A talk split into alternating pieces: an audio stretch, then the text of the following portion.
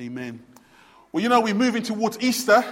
I hope that you're going to make every effort to be here every Sunday as we um, travel through up to the Easter mark. And, you know, I, I thought to myself, you know, I want to start by making you think seriously about Easter.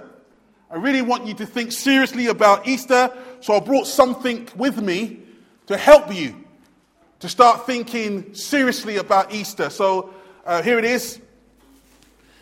This will definitely help you to start thinking seriously about Easter.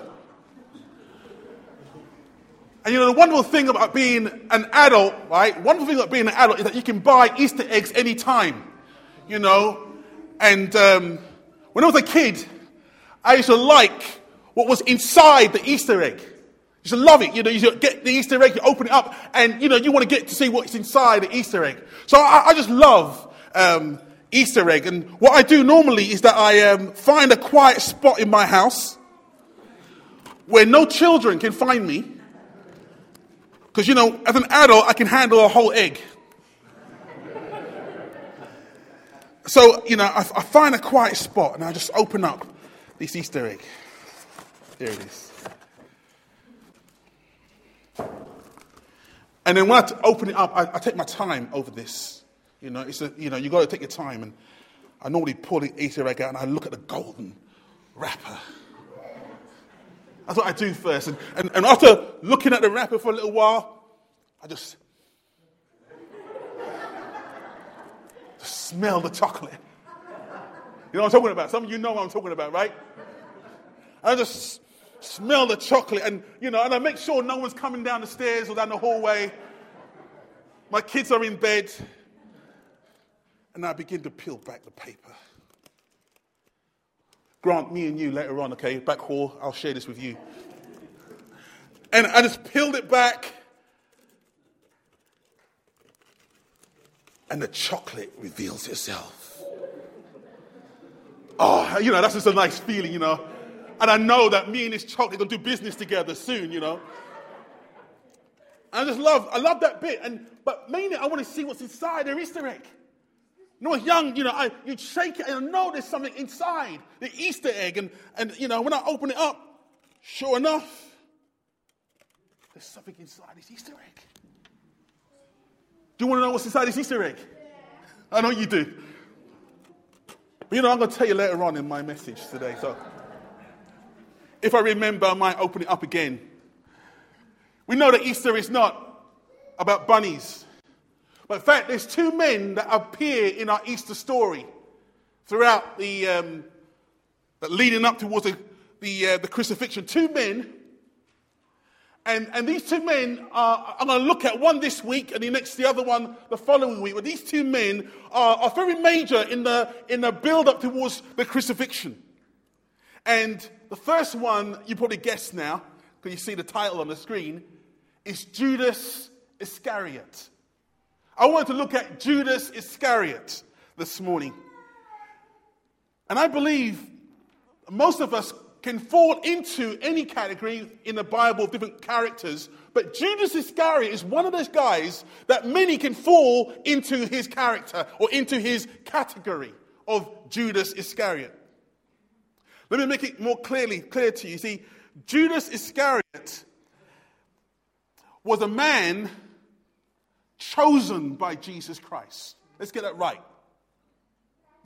Judas Iscariot was a man who was chosen by Jesus Christ. He formed part of Jesus' team, the 12 men that were around Jesus. He was part of that team.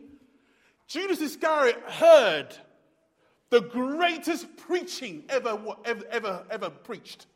He heard the greatest teaching from the greatest teacher. Judas Iscariot, he saw water turn into wine. He saw bread feeding 5,000. He saw blind eyes opened up. He saw the lame walking. Judas Iscariot saw all of these wonderful, wonderful things. So if Judas Iscariot was alive today, guess where he'd be? He'll be in church. Not only would he be in church, he might be one of the leaders in the church. Judas Iscariot will be sitting where you are this morning. In fact, he could be preaching where I am this morning. Judas Iscariot, if he was alive today, will fit in very, very well. Makes me laugh, you know, when you see films like um, Jesus of Nazareth or The Son of God or The Passion, Mel Gibson's Passion. When you watch films like that, before anyone opens their mouth, you know who Judas Iscariot is, don't you? He's a guy with eyes too close together. You know, he's a guy with a long pointed nose. He's a guy with a black hair and, and a shady clothes. He's always in the shadows. And before you know, you say, there's Judas Iscariot. And that's what happens in all these films. But you know, the truth of the matter is, no one knew that Judas was Judas. He was like everyone else, all the 12. And so I'm going to uncover Judas. And my subheading is Uncovering False Christians. Because let's be honest, Judas Iscariot, although he was part of the 12, he wasn't a saved, born again man. But he was part of Jesus' 12. Let's look at this together and see how we go. Three things I want to say about Judas Iscariot. The first thing I want to say is about him being self centered. Judas was being self, is a very self centered man. If you want to go to um, John's Gospel, chapter 12, we have in John's Gospel a time when Jesus went into a house. And while he was in this house, a woman called Mary came in. And this is what she did. Then Mary took about a pint of pure nard, an expensive perfume. She poured it on Jesus' feet and wiped his feet with her hair. I like this bit. And the house was filled with the fragrance of her perfume. In other words, the house was filled. It was all about Jesus. And as she poured this perfume on Jesus, the, the, the, the place was smelling sweet because of the perfume that was on Christ. That's about worshiping Jesus. That's about honoring Jesus. That was about putting Jesus first. And yet, Judas was there, and he was not concerned about honoring Jesus. In fact, he was more concerned about honoring himself. He was more concerned about being first. You know, Phil said that prayer in his, um, in his prayer when he was praying. John the Baptist says, I must, he must increase and I must decrease. That's what John the Baptist said. But Judas will turn around and turn that around. And he will say, He must decrease, and I, Judas, must increase. No, Judas was a man more concerned about himself. Now, how did that show itself? Well, it showed itself like this. Look at this. But one of the disciples, Judas Iscariot, who was later to betray him, objected. Why wasn't this perfume sold and the money given to the poor? It was worth a year's wages. You see, Judas was saying that this money could be used, but the Bible goes on to say, and I haven't got it on the screen, but it says this. He did not say this because he cared about the poor. See, Judas had a problem. Judas had a secret sin in his life. Judas had a sin that was deliberate, a sin that was willful, a sin that he liked to do. What was that sin? Well, let's look at it in the Bible. Look what it says here. It says in um, verse 6 He did not say this because he cared about the poor, but because he was a thief.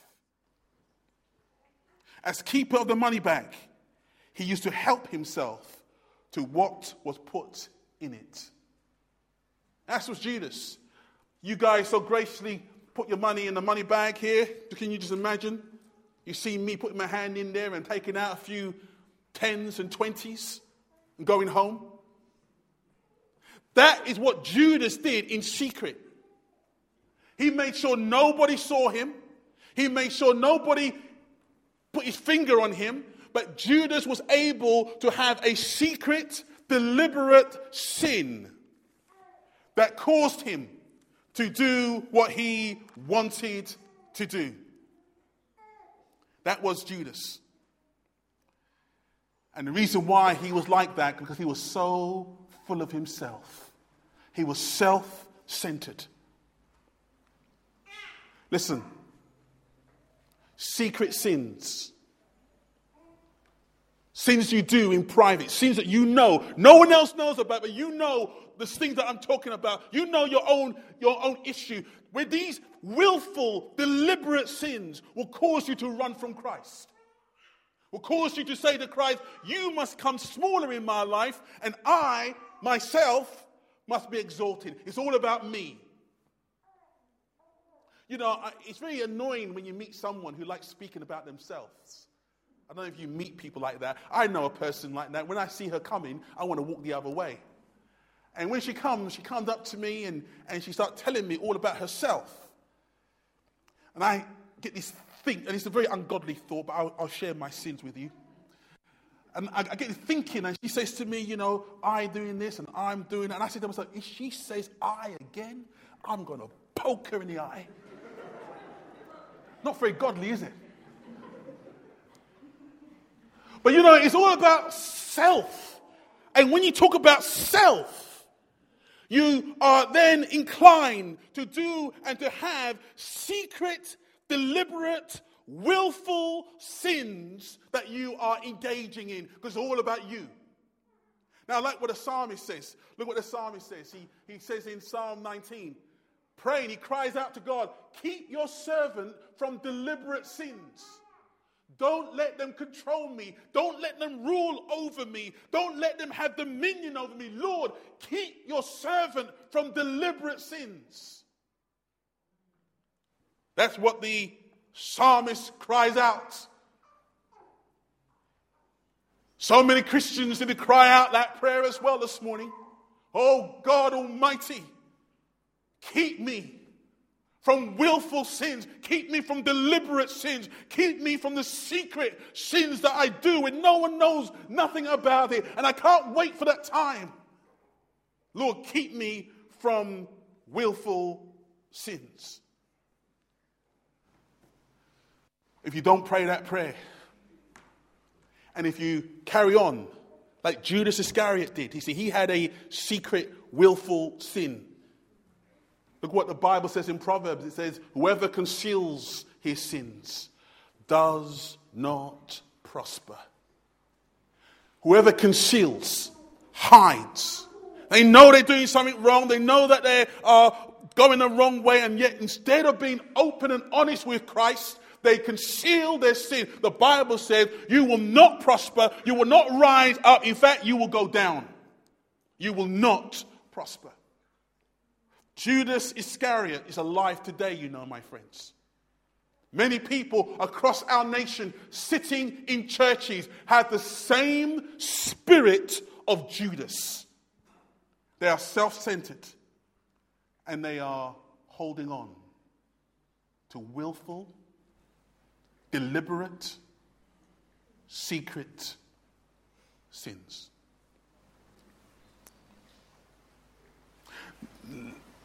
Let's move on.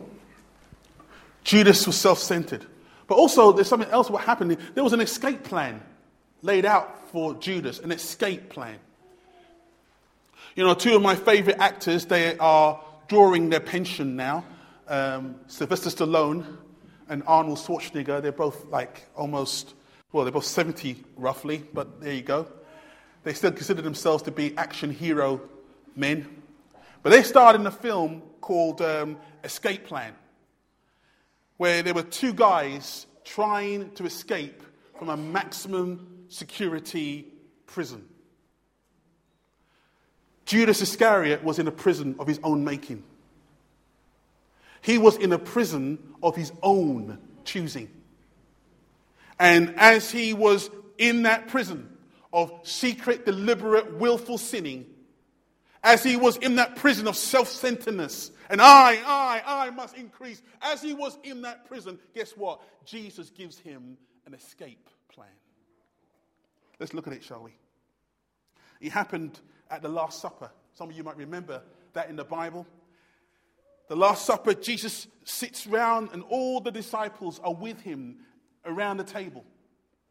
In fact, it wasn't a table that we know it. It was probably more like laying on the floor and, and there was food spread out before them. And, and, and, and it was the Last Supper. And Jesus, we read this about Jesus. Before anything else, this is what Jesus said. Look at what he says. We find it in John 13 21. After he said this, Jesus was troubled in spirit and testified Very truly, I tell you, one of you is going to betray me. Now, look at this again. He, Jesus was, the Bible says, was troubled in spirit. In other versions, it says he was deeply troubled. Other version says that he was in great distress. Another version says that he was powerfully and emotionally moved. So before he said, One of you is going to betray me, he stood there or he sat there and his face was filled with grief. His heart was overcome with distress and sorrow. Everyone must have seen his face. Everyone must have realized that he's distressed, that he's filled with great emotional pain. He didn't sit back and say, Oh, guys, listen, one of you going to betray me, but listen, just go ahead, you know, it's going to be cool. No. The Bible says he was in great anguish. Judas must have seen his face. Judas must have seen his distress. Judas must have seen the pain that was in Christ's heart. The escape plan was being laid open before him. Listen, Judas, you don't have to do this. Listen, Judas, you don't have to go that way. Look at my heart for you. Look at the sorrow you're causing me. Look at the distress in my heart. You do not have to, is the plea. But what do we read in the Bible? Jesus said, It's the one to whom I will give this bread, piece of bread when I have dipped it in the dish. Then, dipping the piece of bread, he gave it to Judas, the son of Simon Iscariot. As soon as Judas took the bread, Satan entered into him. So Jesus told him, What you're about to do, do quickly. As soon as he took the bread, Satan entered him. You see, what started, listen to me, what started off as a secret sin, what started off as just dipping my hand into the offering bag every now and again, but no one knows, what started off as something really small becomes a doorway for Satan to come in. Hear what I'm saying to you this morning. What started off as something you say, I won't tell anyone I'm doing this. I do it in private. I do it in secret. I'll look forward to it. It's my sin. I will continue to do it as long as I live. What will happen is that you open up a doorway into your heart for every unclean, filthy, ungodly spirit to take a hold of you. Listen to me good.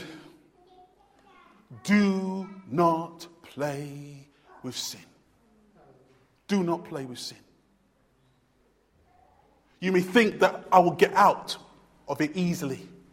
I've known people who try drugs thinking, I'll just try drugs. I'll get out very quickly. Do not play with sin. We said on Thursday at our prayer group, sin will keep you longer than you want to stay. Sin will take you further than you will want to go. And sin will cost you more than you want to pay. You know, I can remember, um, I told you before, I ran a small security company and we was over in Tottenham Court Road.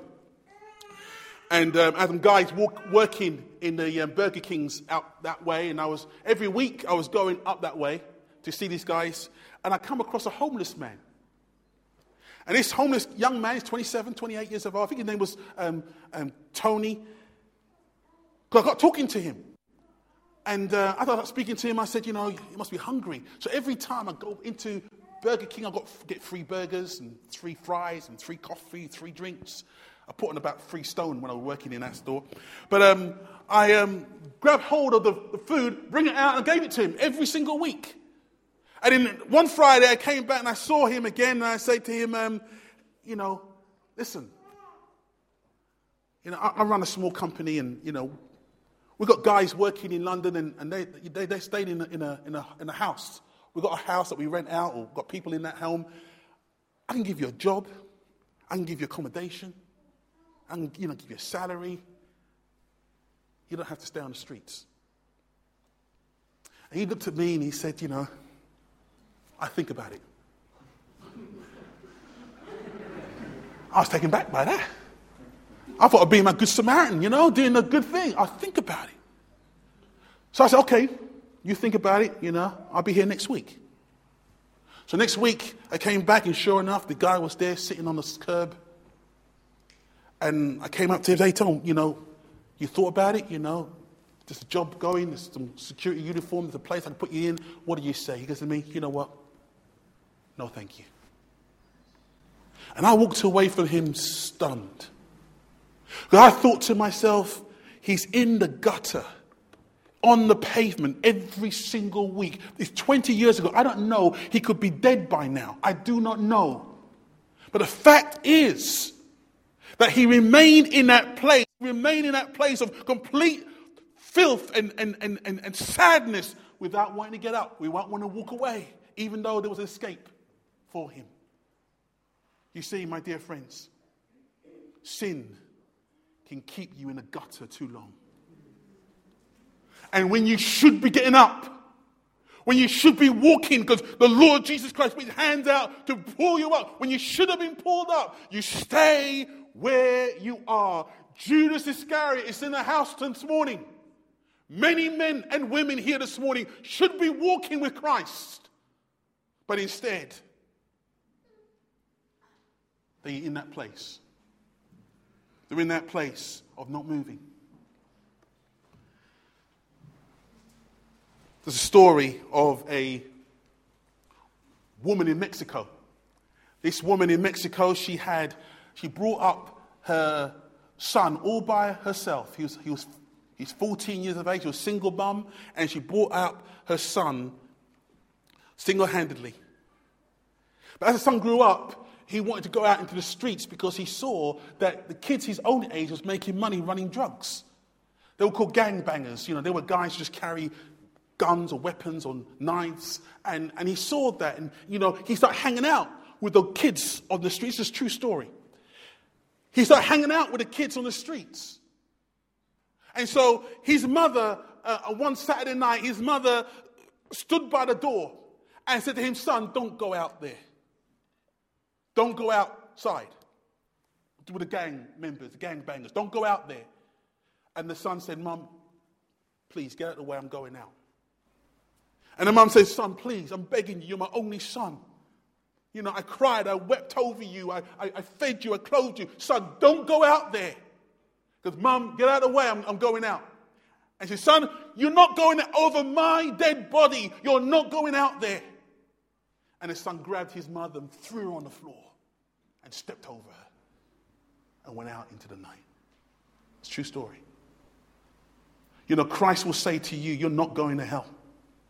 You are not going there. You are not going to, over my dead body. No one goes to hell, says Jesus. And if you go to hell, you go over my dead body. I will stand even at the gateway of hell and I will beg you and I will plead you. I'll say, Don't go there. You do not have to die. That's what Christ will say. But so often, people will push Christ right out of the way, step over his body, and go the way they want to go. Judas Iscariot had an escape plan. And Jesus gave him that escape plan.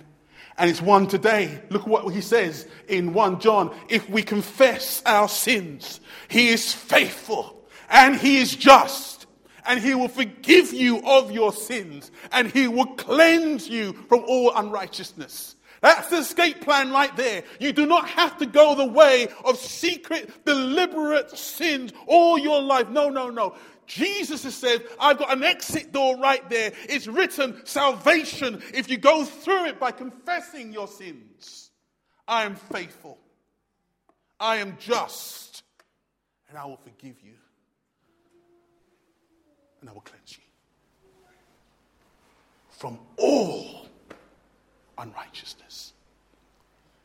Judas Iscariot had an escape plan, but he took the bread Satan entered him and he went out. Let's close this message with um, my final heading, which is regret. Unfortunately, Judas didn't see the distress in Jesus' face. He didn't see the anguish in Jesus' voice. He didn't see none of these things. He went away and he betrayed Jesus with a kiss. That kiss was a sign to the soldiers that Jesus was the man. When it came at night time, they needed to know which one was the one to be arrested. That kiss identified who Jesus was. And with that kiss, the soldiers led Jesus away to be crucified. Judas, the one who wanted to increase, and wanted Jesus to decrease. Judas, the one who wanted money and title. Judas, the man who had secret, deliberate, and willful sins in his life, now has what he wanted. Judas had a title for himself. Judas Iscariot. I got a name. That name still rings true 2,000 years. We still know who Judas Iscariot is. He had a name. Judas Iscariot got what he wanted. He had money. He had 30 pieces of silver. He had money. Judas Iscariot got what he wanted. Jesus gone. No longer around. No longer with me. He is gone. I've got a name. I've got money. And Jesus is gone. You would have thought he'd be the most happiest man around, wouldn't you? You would have thought he would have been walking on air. Jesus is gone. I've got a name. I've got money. But what do we read? Matthew's gospel tells us. Then Satan entered Judas, called Iscariot, one of the twelve, and Judas went to the chief priest and the officers of the temple guard and discussed with them how he might betray Jesus. They were delighted and agreed to give him money. So, next verse. When Judas, had, who had betrayed him, saw that Jesus was condemned, he was seized with remorse and returned the 30 pieces of silver to the chief priests and elders. I have sinned, he said, for I have betrayed innocent blood. What is that to us? They replied. That's your responsibility. So Judas threw the money into the temple and left. Then he went away and hanged himself. When I read these words, I often ask myself the question why didn't he go back to Christ? Why didn't he go back? Didn't he know that Jesus forgives sinners?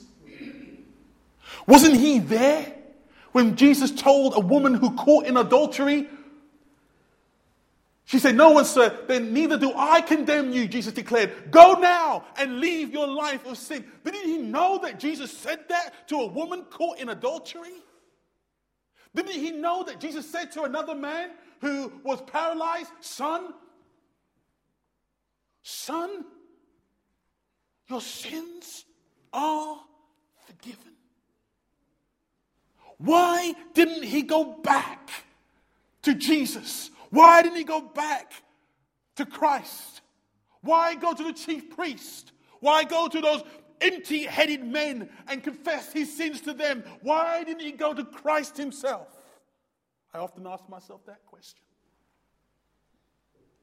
He should have known that Christ knows all things because the Bible says nothing in all creation is hidden from God's sight. Everything is uncovered and laid bare before the eyes of him to whom we must give an account.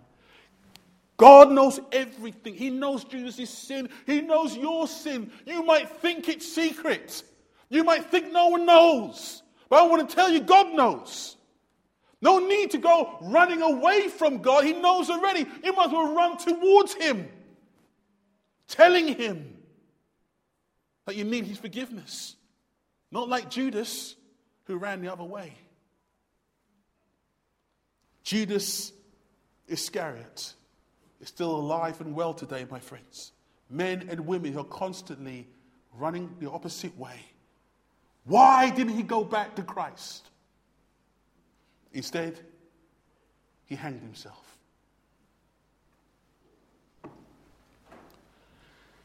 Oh, that Easter egg. I Almost forgot that Easter egg. Me and Grant going to go back in the back room together and sort this Easter egg out by ourselves with no children allowed. But you know, when I open up this Easter egg, I discover something that reminds me. You see, you know that Easter is not about chocolate, don't we? But when I open up this Easter egg, I find a cross. I found a cross. It's an old cross. It's a rugged cross. But it's a cross that speaks about forgiveness. You see, in the Easter story always lies this one truth. If you want to do business with God, come to the cross. If you want to do business with Jesus, come to the cross. Leave the deliberate, secret, wicked sins. We all fall by sin. We all sin in different ways. But there is a deliberate sin like Judas had. A willful sin that Judas had, which is different to just making mistakes along the way. Don't go his way, but come. Come to the cross. Because it's there where Jesus makes sinners his friends. It's there where sinners are forgiven and made whole. Come to the cross. We spoke about Judas Iscariot. Next week, we're going to speak about somewhere else. Hopefully, you'll be here. But I'm praying that the spirit of Judas will not be your portion that you will turn away from that and seek Christ. Let's pray.